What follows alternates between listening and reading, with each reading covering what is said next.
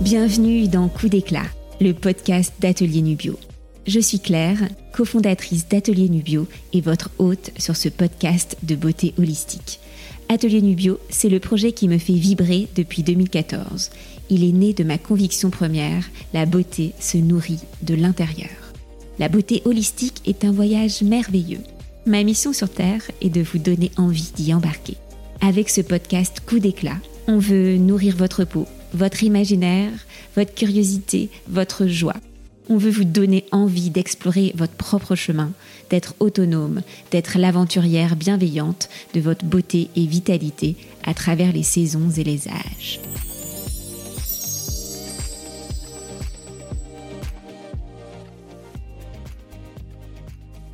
Aujourd'hui, je suis ravie d'inviter Anne-Laure Baratin, hôte du podcast féministe Genre de fille et fondatrice de l'agence édito Baratin, à l'occasion d'une interview croisée. Anne-Laure m'a interviewé sur Genre de fille et elle m'a aussi confié son coup d'éclat que vous allez écouter maintenant. Alors qu'elle est enceinte de son deuxième enfant, Anne-Laure découvre que l'embryon n'est pas viable et qu'elle est porteuse d'une anomalie génétique. Elle doit faire face à la fausse couche et à la décision de prendre le risque lors de futures grossesses.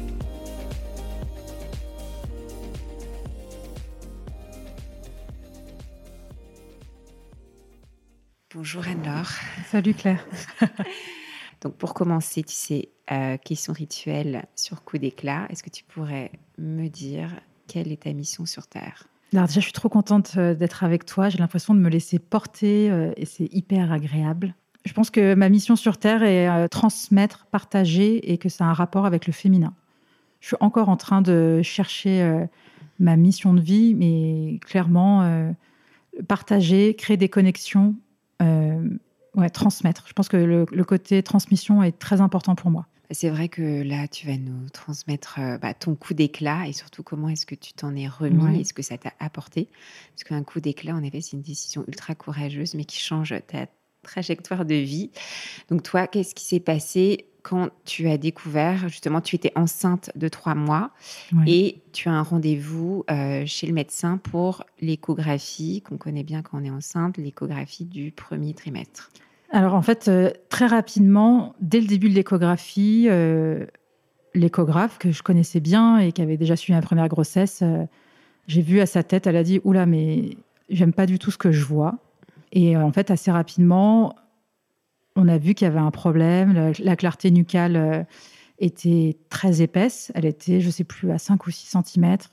Et donc là, tu as l'espèce de. Bah, on est en France, on est quand même plutôt bien suivi. En tout cas, moi, c'était le cas. J'étais encore à Paris à cette époque-là. J'ai dû appeler mon médecin qui m'a dit il faut refaire une seconde écho, on ne sait jamais.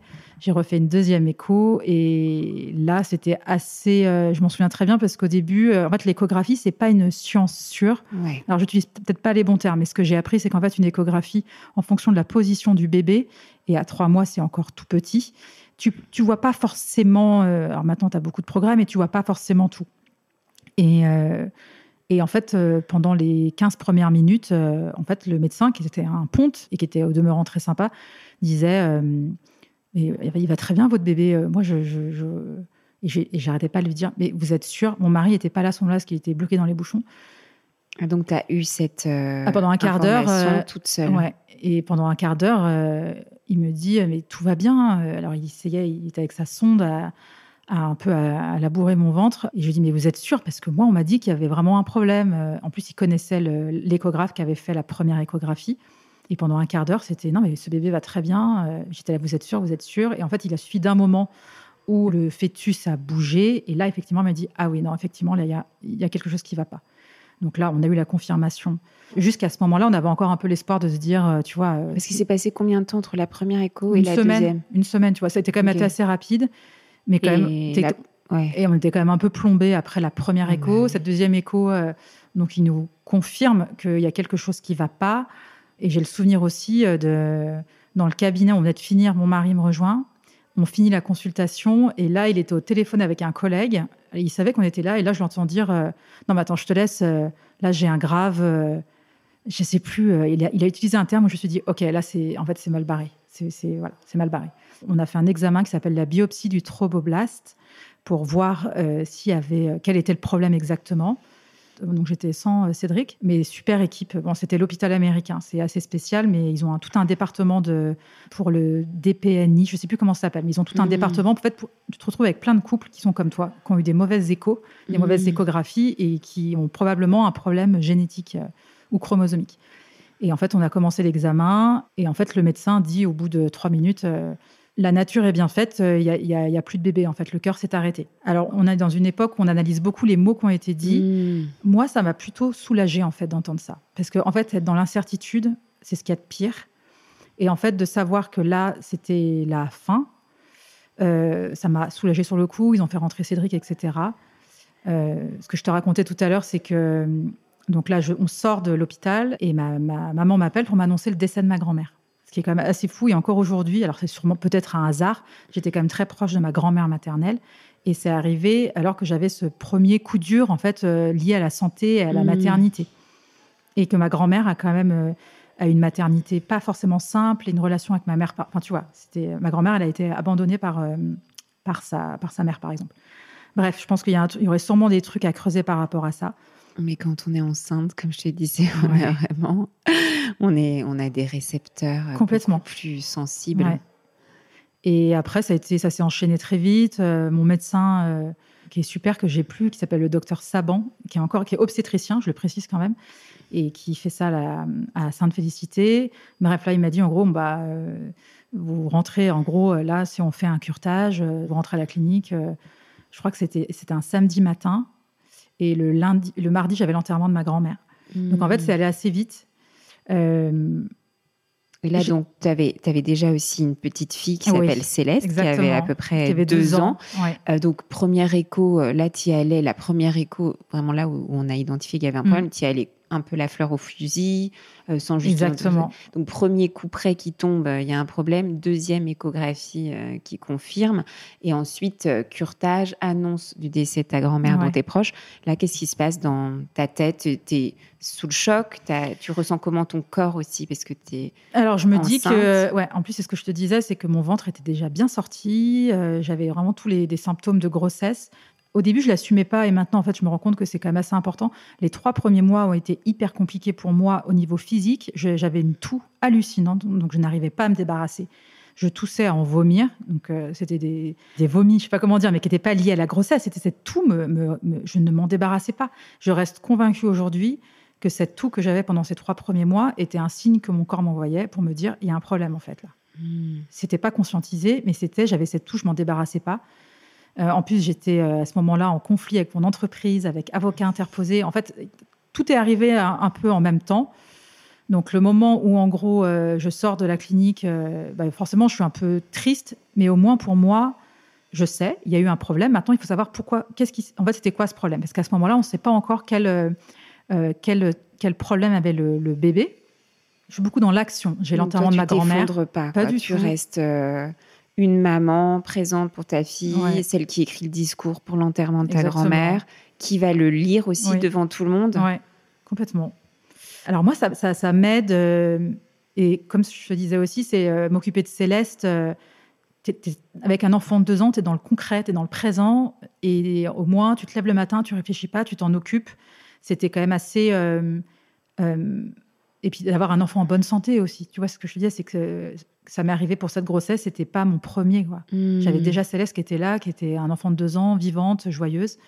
Là, vous êtes, vous faites bloc avec votre mari, vous êtes euh, exactement. tous les deux, vous continuez votre quotidien. Après, euh, là où c'est dur, c'est ce que je te disais aussi, c'est que j'avais beaucoup de personnes, de femmes autour de moi qui étaient enceintes à ce, moment-là. Hmm. Et je me souviens, tu vois, d'un goûter organisé et de dire à mon mari, je, ne peux pas y aller en fait. Je hmm. peux pas avoir, euh, je peux pas voir les filles. Euh, en plus, évidemment que les gens sont adorables avec toi, t'envoient des messages et tout. Euh, donc euh, c'était hyper sympa, mais je pouvais pas voir de femme enceinte au début. C'était pas hmm. possible. C'était trop dur. Et à quel moment est-ce que justement tu t'as senti que tu avais besoin voilà, d'autres choses que ton quotidien pour passer alors, euh, après, il y avait le côté santé, en fait, où Mm. euh, c'est ce que je t'expliquais aussi en off, c'est qu'on a dû voir un généticien. On s'est rendu compte que j'étais porteuse euh, euh, d'une translocation robertsonienne. On va peut-être pas rentrer dans les détails, mais qu'en fait, le Oui. bébé avait une trisomie 13 ou 14, que c'est des trisomies où l'enfant n'est pas viable et qu'en gros, pour chaque grossesse que j'avais, j'avais euh, à peu près 20% de chance, malheureusement, de transmettre euh, Ouais. cette translocation. Enfin, c'est même pas transmettre, c'est que l'enfant euh, aurait cette trisomie. Ouais, c'est vraiment double annonce, quoi. Annonce Oui, de ton ouais. bébé que tu portes, justement, n'est pas viable, mais que en plus, euh, tu es porteuse euh, voilà, d'une anomalie euh, génétique Qui se que- transmet, en oui, fait. et qui a en plus de 20 à 30% de chance Ouais. de se transmettre. Alors, c'est, ouais, je sais plus. Après, je sais Mm. plus exactement ce que je te disais, c'est qu'entre la grossesse que j'ai vécue à Paris et après pour ma troisième à Lyon, les médecins n'avaient pas les mêmes chiffres. Ouais. À Lyon, ils ont halluciné que je n'ai pas fait de, d'amyosynthèse, tu vois, et même pour euh, Achille, qui est né après en 2018, ils comprenaient pas, alors que j'étais porteuse de cette translocation, que j'ai pas fait d'amyosynthèse. Achille, il va très bien aujourd'hui. Il est Mm. peut-être porteur de cette translocation. Et quand il aura 18 ans, il faudra qu'il fasse un cariotype, enfin, comme mes trois enfants. Pour l'instant, on n'est pas là. Mais oui, effectivement, euh, ça m'a beaucoup marqué le rendez-vous avec le généticien où là, j'avais fait la prise de sang, tu attends les résultats, on t'appelle, on te confirme que ton, ton bébé ou le fœtus avait une trisomie euh, 13 ou 14. Et chez les généticiens, je me souviens, un, un homme euh, adorable, hyper professionnel, qui te montre des schémas avec. Euh, T'as l'impression d'être en cours de, de- de bio au lycée avec euh, tes chromosomes, etc. Mm. Et là, moi, je voulais à tout prix savoir si c'était un garçon ou une fille. Je lui dis, et, parce que lui, il avait donc les résultats. On a fait, en fait, euh, après le curetage, ils ont euh, gardé, en fait, pour faire des analyses sur ce fœtus pour voir quel était le problème. Et par exemple, mon mari ne voulait pas savoir. Il me dit, pourquoi tu demandes? Je lui dis, moi, je veux savoir si c'est un garçon ou une fille. Tu vois, ça, j'ai j'ai un peu imposé à mon mari. Tu vois, je lui ai dit, je veux, je veux savoir. Et donc, il nous a regardé, il me fait, vous voulez savoir? Il m'a dit, oui. Il me dit, oui, c'est un garçon. Enfin, c'était un garçon. J'ai dit, OK. Moi, j'avais besoin d'avoir ces infos pour euh, faire un deuil de ce bébé qui ne serait pas là alors qu'on avait un peu organisé. euh, En trois mois, en fait, tu as le temps de te faire tes films. hein, on va pas se mentir. Même si tu te dis, euh, tu as beau savoir que tu as une grossesse sur quatre qui finit en fausse couche. Maintenant, on en parle encore plus maintenant. Tu vois, c'est Mm. arrivé à, ça arrive à tellement de femmes. Mais voilà, c'est quand même sur le coup. euh, J'ai un souvenir aussi. euh, euh, ma maman qui était venue euh, à Paris, on était à Paris à cette époque-là. C'est une des rares fois où je me suis vraiment laissée, où j'étais triste. Et j'ai sorti l'échographie du premier trimestre. Et je me souviens lui avoir dit T'as vu, maman, il, était beau quand même. Tu vois, c'était. Mm. Alors, je sais pas pourquoi j'ai dit ça, je sais pas pourquoi je l'ai. Mais en tout cas, ça m'a fait du bien de regarder Mm. cette échographie, de me dire Ok, il n'est plus. euh, mais euh, bah, c'est comme ça, c'est la vie. Et Mm. il est- de regarder cette image. De lui envoyer de la tendresse. Ouais, Ouais. exactement. Mm. Euh, Donc là, tu apprends ces deux, enfin voilà, Ouais. ces deux événements euh, quand même qui sont assez fondamentaux. Qu'est-ce qui change dans ton monde, dans ton quotidien, dans ta tête et surtout dans ton corps? Alors le corps, euh, bah, je me souviens de à l'enterrement du coup de ma grand-mère, alors que j'avais eu le curetage euh, 48 heures, 72 heures avant, d'avoir hyper mal au bide, ce qui est normal en Mmh. fait, parce que je pense que pendant trois mois il se passe un truc dans ton corps, on t'enlève quelque chose. euh, j'avais des crampes, euh, c'était assez douloureux et assez rapidement. Après, je ne sais pas si c'est toujours une qualité, mais euh, je me suis mise dans l'action dans le sens où je me suis dit, on n'avait pas fait no- notre voyage de noces, je me suis mis à fond là-dedans, dans un projet. À appeler des agences de voyage, à faire des plannings, des machins, quelle destination, à me sortir complètement de d'un quotidien médical que j'avais quand même encore parce que euh, de par cette euh, translocation robertsonienne, je pouvais, on pouvait prétendre à un programme qui est dans quelques villes en France, notamment à Clamart, de diagnostic préimplantatoire, qui est une forme de tri, puisque moi, en fait, c'est mes ovules qui, euh, certaines sont porteuses et d'autres non. Mais si elles sont porteuses, bah, du coup, le bébé, euh, dès le début, n'ira pas bien. Mm. Mais c'est un truc, tu peux te rendre compte qu'au bout de trois mois révolus. Ouais. Et donc, c'est là où ce que je t'expliquais, c'est quand tu as les trois mois révolus, là, tu fais tout ce qui est cariotype, etc., euh, prise de sang, et, et en plus de ce qui est fait habituellement. On organise le voyage de noces. Parce que là, tu n'as plus d'activité professionnelle. Ça, c'est C'est enfin aussi- fini, ça y est, euh, par euh, avocat interposé, j'ai réussi à partir. euh, je me souviens quand même encore. Là, heureusement, c'est en train C'est de très passer. concomitant, ouais, avec Ouais. tout ce qui se passe Exactement. vie à ce moment-là. Je me revois alors que j'étais, mon avocate me disait, même si tu n'as plus rien à faire, parce que ma boîte ne me donnait plus rien à faire, enfin, c'était hyper compliqué, m'a il fallait que je sois quand même que je sois là. Et genre, j'avais le coup de fil du généticien qui m'appelait pour me dire, bah, t'as ça, tu vois, avec un ton un peu grave. Je m'enfermais dans une salle de réunion.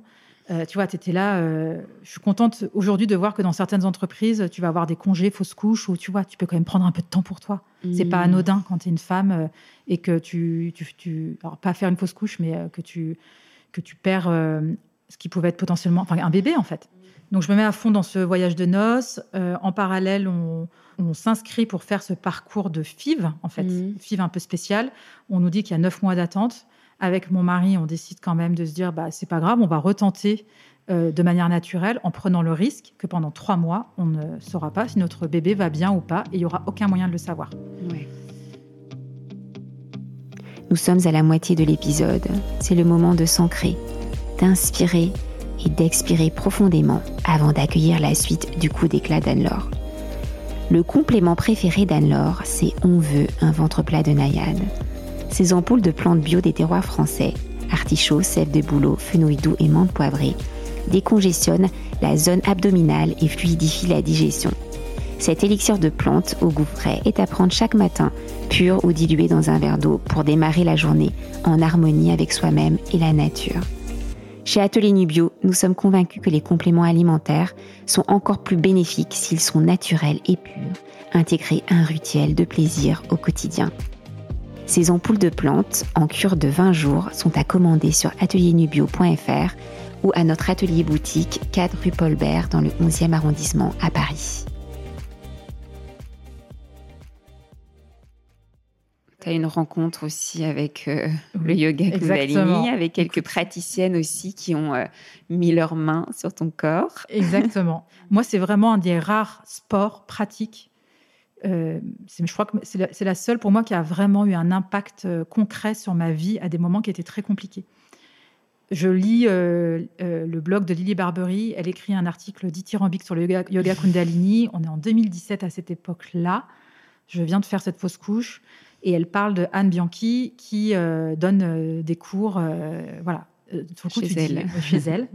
Et c'est comme ça que ça a commencé. Et ça a été, euh, bah, ça a été magique. Ça a été une super rencontre. C'est une pratique qui m'a énormément aidée. Euh, et c'est Dès la première session. Ouais, dès la première séance. Je vois pour Brune, quand je voulais tomber enceinte de ma troisième, et quand je pensais être enceinte, c'était le moment du confinement. Et tu avais des trucs, euh, des chants euh, sur la fertilité ou des chants que je faisais et qui m'ont vachement aidé. Enfin, T'as un mantra. attends, c'est quoi? C'est euh, Adi Shakti. Adi Shakti, Namo. Enfin, je, voilà, bref. Et ça, ouais, je la trouve géniale, cette chanson. Et effectivement, au niveau des praticiennes, moi, qui m'ont énormément aidée, il y a à la fois euh, une ostéo qui fait de l'intrapelvien. Alors, je sais pas s'il faut raconter ce que c'est que l'intrapelvien, mais clairement, c'est comme si. euh, Ce sont des pratiques, vous les, justement, à l'intérieur du Ouais, corps. exactement, Mm. à l'intérieur du corps. Et c'est une, une ostéo qui s'appelle Julie Dallès et qui est fantastique. Cette femme a un don, j'en suis convaincue.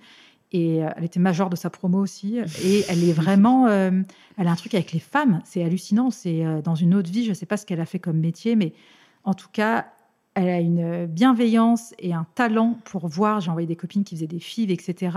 Donc, c'est vraiment une ostéo qui s'occupe des femmes euh, voilà, qui souhaitent concevoir. ou- Exactement. voilà. Ouais. Donc là, toi, tu es allé la voir parce que tu n'avais pas retrouvé ton corps d'avant cette grossesse avortée? Alors, il me semble que j'allais déjà la voir. J'étais déjà allée la voir pour euh, Céleste, quand je voulais tomber enceinte de Céleste.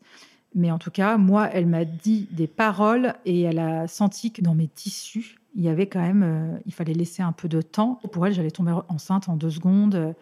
C'est vraiment quelqu'un qui allie la technique euh, à, à l'écoute et à son ressenti. Et euh, pour mes grossesses, que ce soit Céleste ou mes deux autres enfants, elle m'a sorti des trucs avant que j'accouche, mais qui, se sont, qui étaient fous, qui- où, où ça s'est vraiment produit. Je ne dis pas du Mhm. tout qu'elle n'est pas du tout chamane ou elle n'est pas du tout devin, mais elle a un ressenti par rapport à même à ton accouchement en disant Ah, bah moi, elle m'avait dit euh, En fait, ton, ton bébé, il est super haut là. Et en fait, là, ok, ton périnée est hypertonique, mais euh, c'est pas le fait de pousser, ça va être le fait que. euh, que ton enfant descende. Et en fait, j'ai vraiment eu ça pour euh, mes grossesses où j'avais des bébés qui descendaient pas. Et ça a posé euh, des petits problèmes. Bref, tout ça pour dire que c'est une ostéo que je recommande et euh, que, au-delà du côté humain, qui est, où elle est extrêmement euh, humaine et bienveillante, c'est, je la trouve fantastique. Et je trouve que l'ostéopathie intrapelvienne, en tout cas pratiquée par cette femme, euh, après tu la vois pour les séances quand à 5 mois, à 5, après 7, 8, 9, elle te prépare aussi à Mm. l'accouchement et j'ai trouvé que c'était dingue.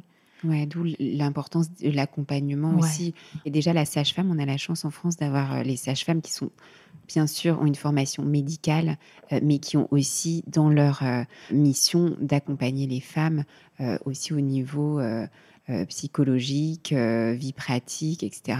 Il y a aussi les doulas. Moi, j'ai une super yoga doula. Et tu disais que tu avais aussi fait une rencontre avec une masseuse. Ouais. Alors, c'est marrant parce que j'y pensais pas avant que tout à l'heure, quand on en parlait, mais il y a eu quand même un moment où j'étais très triste. Où je me souviens d'un moment de mmh. tristesse. Je me souviens aussi d'un moment où on va au théâtre avec Cédric pour se changer les idées. Je crois qu'on est allé voir Camille Chamou, qui est très drôle. Mais on était tristes tous les deux. Tu mmh. vois, on avait beau essayer de se changer les idées. Ça n'a pas duré super, super longtemps. Mais j'ai quand même le souvenir qu'on a été un couple triste, ce qui est normal. Mais tu sais, tu te souviens de ces moments où tu te dis euh, Allez, on essaie de sortir, allez, on va se faire un resto et tout. Et en fait, bah, tu n'es pas dans ton assiette. Et en fait, tu es triste et c'est normal parce que tu as un truc un peu triste qui t'est arrivé. Et à ce moment-là, euh, je suis retournée voir cette euh, masseuse qui s'appelle Laurence Neno, qui est euh, fantastique aussi et que je recommande. Et là aussi, j'ai envoyé beaucoup de monde et qui fait toutes sortes de massages différents. ça fait 30 ans qu'elle masse, sa mère massait. Il y a eu vraiment quelque chose au niveau de la transmission. Et là, alors que j'étais assez triste, elle m'a fait un massage. C'est bête, j'aurais dû l'appeler avant pour qu'elle me dise le nom. Où c'était des espèces de petites. J'étais sur le côté et elle, elle me bougeait un peu comme ça, comme des petites secousses. Hmm. Ce truc m'a fait un bien fou. Alors que, après, je lui fais une confiance euh, totale, etc. Mais on, s'est toujours très bien entendu. Et c'est. On, on avait parlé déjà il y a plusieurs années en disant euh, si tu veux tomber enceinte, c'est un peu une magicienne. Alors, c'est pas du tout ça. Il y a tellement de choses de l'ordre, en effet, du contact, des mots, des visualisations autour de la grossesse, que c'est vrai que ça, ça, ça, peut métamorphoser euh, une période euh, quand même super intense. Mais toi, à ce moment-là, du coup, tu avais arrêté ton job d'avant, euh, tu as organisé ton voyage de noces, tu as découvert aussi le Kundalini. Après, est-ce que ce coup d'éclat, justement, t'a un peu transporté à une autre étape de ta vie avant de retomber enceinte ou c'est la nouvelle grossesse qui t'a fait aussi repartir sur une autre, une autre étape de ta vie?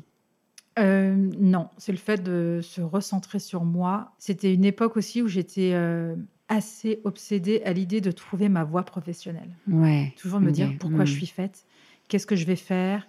Après ce laps de temps, euh, après la fausse couche et le moment où je suis retombée enceinte, en fait, je suis retombée enceinte assez rapidement. Tu vois, je crois que deux mois après, euh, j'étais d'ailleurs enceinte pour le voyage de noces euh, en Afrique du Sud où j'ai cru que je vomissais. Enfin bon, bref, c'est pas l'idéal.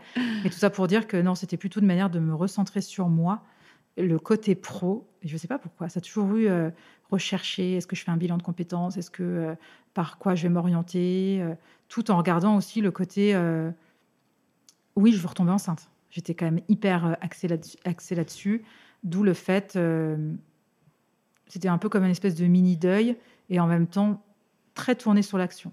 Peut-être hmm. trop aussi. Mais après, c'est ma manière de fonctionner. Donc là, tu es partie en, en, Afrique du Sud. Est-ce que tu as fait une rencontre, par exemple, avec euh, les plantes, avec la nature Moi, je n'y suis jamais allée. Mais c'est vrai que je me représente vraiment ce pays comme euh, des paysages absolument à couper le souffle, surtout que ça a été assez préservé. Ouais il me semble, mais aussi un pays d'une violence infinie entre les peuples. Donc toi, tu es revenu avec, euh, avec quoi de ce voyage? Alors, En fait, j'étais quand même pas mal malade pendant ce voyage parce que c'était le début de ma grossesse et c'est ce que je te disais aussi en off. Euh, en fait, euh, comme je suis très optimiste et positif, pour moi, la foudre, bon, après c'est un peu naïf, je me disais la foudre tombe jamais deux fois au même endroit. donc je me disais, c'est plutôt bien parti pour que cette grossesse tienne. si pour moi, statistiquement, il y avait, euh, j'avais quand même des grandes chances pour que ça se passe bien. Donc j'étais dans ce côté hyper optimiste. Et ce que j'ai retenu de l'Afrique du Sud, euh, alors moi c'était, on a eu la chance de faire un safari. Hmm. Et oui, c'est assez hallucinant d'être dans des, immenses étendues, de partir à 5 heures du mat dans un froid glacial pour aller observer des animaux. Parfois, t'en vois pas, parfois, t'en vois. Et oui, tu as un côté hyper euh, connecté à la nature. Et après, je suis rentrée, mais c'est vrai que le, un peu tous ces trucs combinés, c'est-à-dire euh, ces trucs, la pratique du Kundalini que je fais encore aujourd'hui et qui m'aide beaucoup à me recentrer. Et là, le fait de ne pas avoir pratiqué depuis un mois, en fait, je le ressens, tu vois. Je hmm. Je sais pas pourquoi. On sait que des trucs nous font du bien et quand on les arrête, ça fait pas du bien. Et parfois, tu vois, on a du mal à. Moi, c'est un peu mon nouveau challenge, en fait. Je peux pas tout faire, il faut choisir. On peut aussi partager que après, donc, tu as eu deux enfants encore, Achille et Brune, et que tout le monde va bien. super bien. Voilà. Question rituelle sur coup d'éclat. Tu sais qu'on dit chez Atelier Nubio que les plantes nous guident. Est-ce que toi, il y a une plante euh, que tu as trouvée sur ton chemin ou que tu as du plaisir à, voir, sentir, manger? Qu'est-ce que ça t'évoque, ça, la plante totem? Euh, je pense le, la ciboulette. Au début, j'étais hyper dubitative euh, quand tu m'as parlé de cette question parce que je pense que je manque de connexion à ça. Et Pourtant, tu es allée vivre en Savoie. Ouais, et on redéménage là. Mais oui, je suis allée vivre en Savoie. Ah oui, parce que tu vois, moi, Savoie, je vois randonnée, lac. Euh, parce que, ouais, Tour du Mont Blanc, Tour du Mont Viso, Kéras. Ah, bah, c'est, oui, c'est magnifique. Euh, nous, on habite au bord du lac. Euh, il y a beaucoup de moustiques aussi, il faut quand même le dire. Quand tu te fais bouffer par les moustiques toute la journée, tu comprends pourquoi tout le monde est en bah, Citronnelle, alors, oui. pour les faire. c'est aussi une plante, tu oui. vois. Oui, oui. Eh ben, écoute, je vais dire citronnelle et, et, ciboulette. J'aime beaucoup l'odeur de la ciboulette. Ça me rappelle euh, les salades de, ma grand-mère, la ciboulette du jardin. Euh. Est-ce que tu pourrais partager comme une sorte de petit euh, travail à la maison pour nos auditrices et nos auditeurs? Si tu te réveilles le matin et que tu as envie d'un coup d'éclat, qu'est-ce que tu fais? Un coup d'éclat sur ta peau, un coup d'éclat aussi mental Alors moi, il y a un truc que j'ai découvert il n'y a pas longtemps et qui me fait énormément de bien, c'est finir la douche par un jet d'eau froide. Ah mais tu sais que c'est une... toutes les... quasiment toutes mes invités. ça? Oui, non, mais c'est génial. Pour c'est trop original. alors, j'ai découvert aussi le brossage à sec. Euh, alors, je ne le fais pas tout le temps, mais en, euh, parce que aussi avec trois enfants, autant dire que le matin, euh, c'est souvent moi qui les gère le matin et bon. Mais le brossage à sec et après finir la douche par vraiment de l'eau froide. J'essaie de me répéter une phrase que j'avais entendue, c'est le confort dans l'inconfort, le confort dans l'inconfort. Mmh. Et voilà, le jet d'eau froide, ça m'aide beaucoup. Et sinon, un coup d'éclat, attends, je réfléchis. Moi, j'adore prendre mon petit déj toute seule. Donc, tu fais comment? Tu te réveilles avant tout le monde? Ouais, euh, déjà, en fait, moi, je prends souvent mon petit déj après avoir déposé les enfants à l'école ou à la garderie. ok, plutôt après. Après. Euh, le coup d'éclat, pour moi, c'est accepter que même quand tu as des enfants, c'est bon la solitude aussi parfois. Il faut, faut se créer des, des moments euh, seuls. Et de quoi est composé ton petit déjeuner? Tu sais que mon idée du bonheur, c'est un petit déjeuner infini. Ah, c'est vrai? Non, je ne savais pas. non, j'adore. Alors, dis-nous, salé, salé. salé. Et maintenant, je prends des œufs tous les matins. Je, fais où des œufs euh... Ciboulettes Non, tu as raison. je ne mets pas dire que j'adore ça. œufs à la coque, œufs au plat, avec des tartines de pain complet. Euh, après, je te dis ça euh, ce matin. Oui, bien sûr. Beurre de micelle. Cru, ouais, Trop bien. Et euh, j'essaie d'agrémenter avec un fruit. Effectivement, j'essaie de limiter le sucre et tout. Après la, ma troisième grossesse, enfin non, après la naissance de mon troisième enfant, j'ai fait une dépression postpartum et je mangeais beaucoup de sucre. J'étais épuisée. J'ai l'impression que le sucre, me, en fait, le, ça me rendait très triste. Et en arrêtant le sucre, alors pas complètement, tu vois, mais j'essaie plus de jus de fruits le matin.